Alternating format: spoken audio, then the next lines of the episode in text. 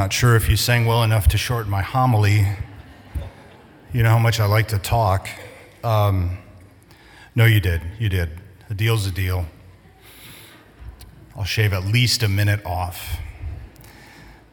Remember the, uh, the final plague in Egypt. The, the Israelites are enslaved, they're in Egypt.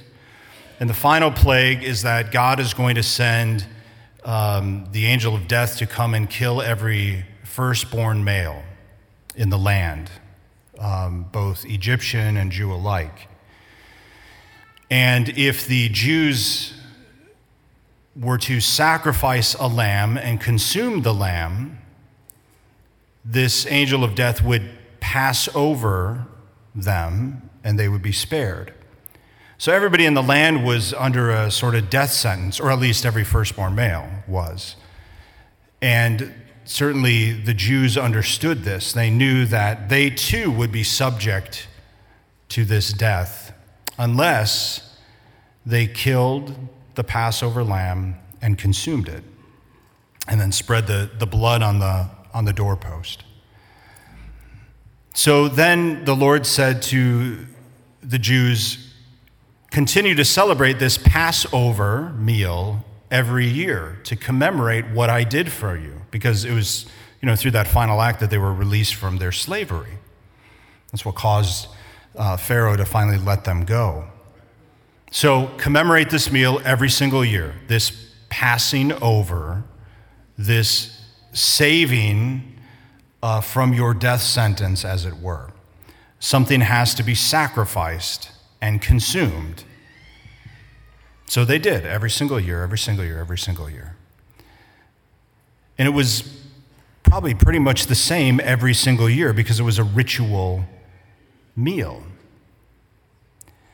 And then, this particular year that we hear of in today's gospel, Jesus changes the meal. And he takes the bread and tells them, This is my body. And he takes the wine and he says, This is my blood. Now, for, for a, a whole kind of you know, culture that had celebrated this meal over and over and over for centuries, for him to change it in this fashion is incredibly significant. Not only significant, but you know, really kind of perhaps disturbing. Unless he had already told them that they had to eat his body and drink his blood, which he had. You remember that after the, after the feeding of the, the multitude, the bread of life discourse, as it's called. He had told them, you, you must eat of my flesh and drink of my blood, or you will not have life within you.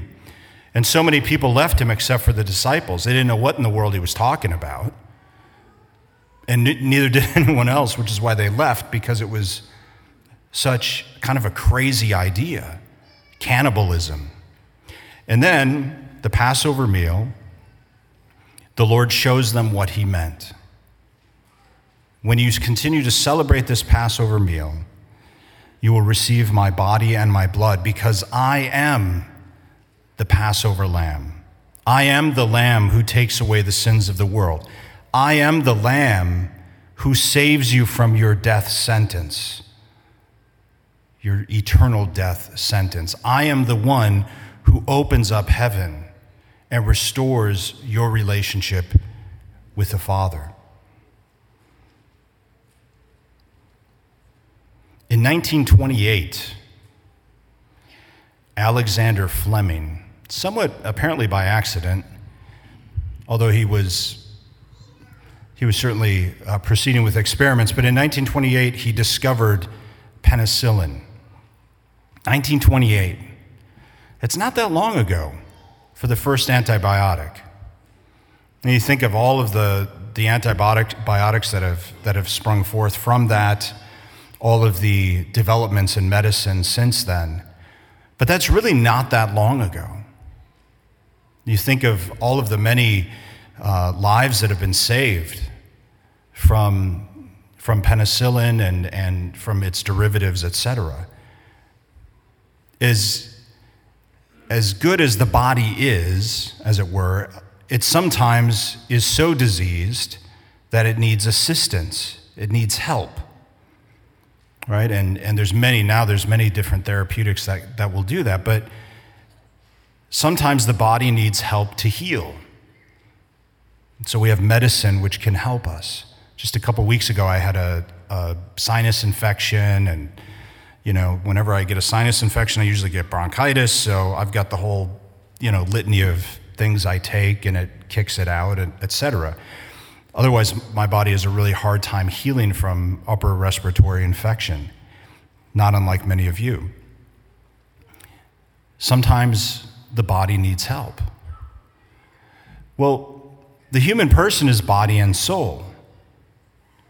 And sometimes the soul needs help. In fact, all the time, the soul needs help. The soul needs medicine to heal, to grow stronger, to be sustained. The Eucharist is that medicine. You know, sometimes we get caught up in, or at least as a church, we get caught up in the whole, you know, who's worthy and who's not to receive the Eucharist. And it's not that that discussion doesn't matter, but the primary reason for the Eucharist is healing. The primary reason for the Eucharist is so that we might have Jesus in us, His grace in us.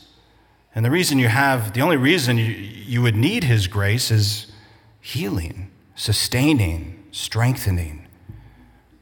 Just like a some sort of medicine that would help us physically. We need medicine for our spiritual lives. All of the sacraments do this, but the, the Eucharist is that sacrament which we repeatedly receive to sustain us. Why go to Mass on Sunday? For medicine, for healing, because we need it. Not because we necessarily just have to, but because we need God. And He knows we need Him because He, you know, created us. And the guy who created us, the guy who created us, that's a little, you know, informal. the, guy, the, guy who cre- the guy who created us probably knows how we work, probably knows how we operate, how we function the best. So he gives us the Sabbath and he says, This day you will worship me because I created you. It is good for you. It's not a punishment. Children, it is not a punishment. You're here. I mean, we're giving you donuts. It's not a punishment to have to go to Mass. It's, it's really a gift. And our spiritual lives change so much when we stop seeing you know, Sunday Mass and the Eucharist as mere obligation. The church reminded us, reminds us that it's an obligation because it's in the top 10 list. It's number three. It's really high. It's important. God says it's important. It's divine law that we honor the Sabbath. But the reason why it's divine law is because He gives us what is good for us. He knows that we need Him. He knows that there's only one type of fuel for our souls, and that's His grace. And the surest way to get that grace is through the sacraments, principally the Holy Eucharist. Please stand.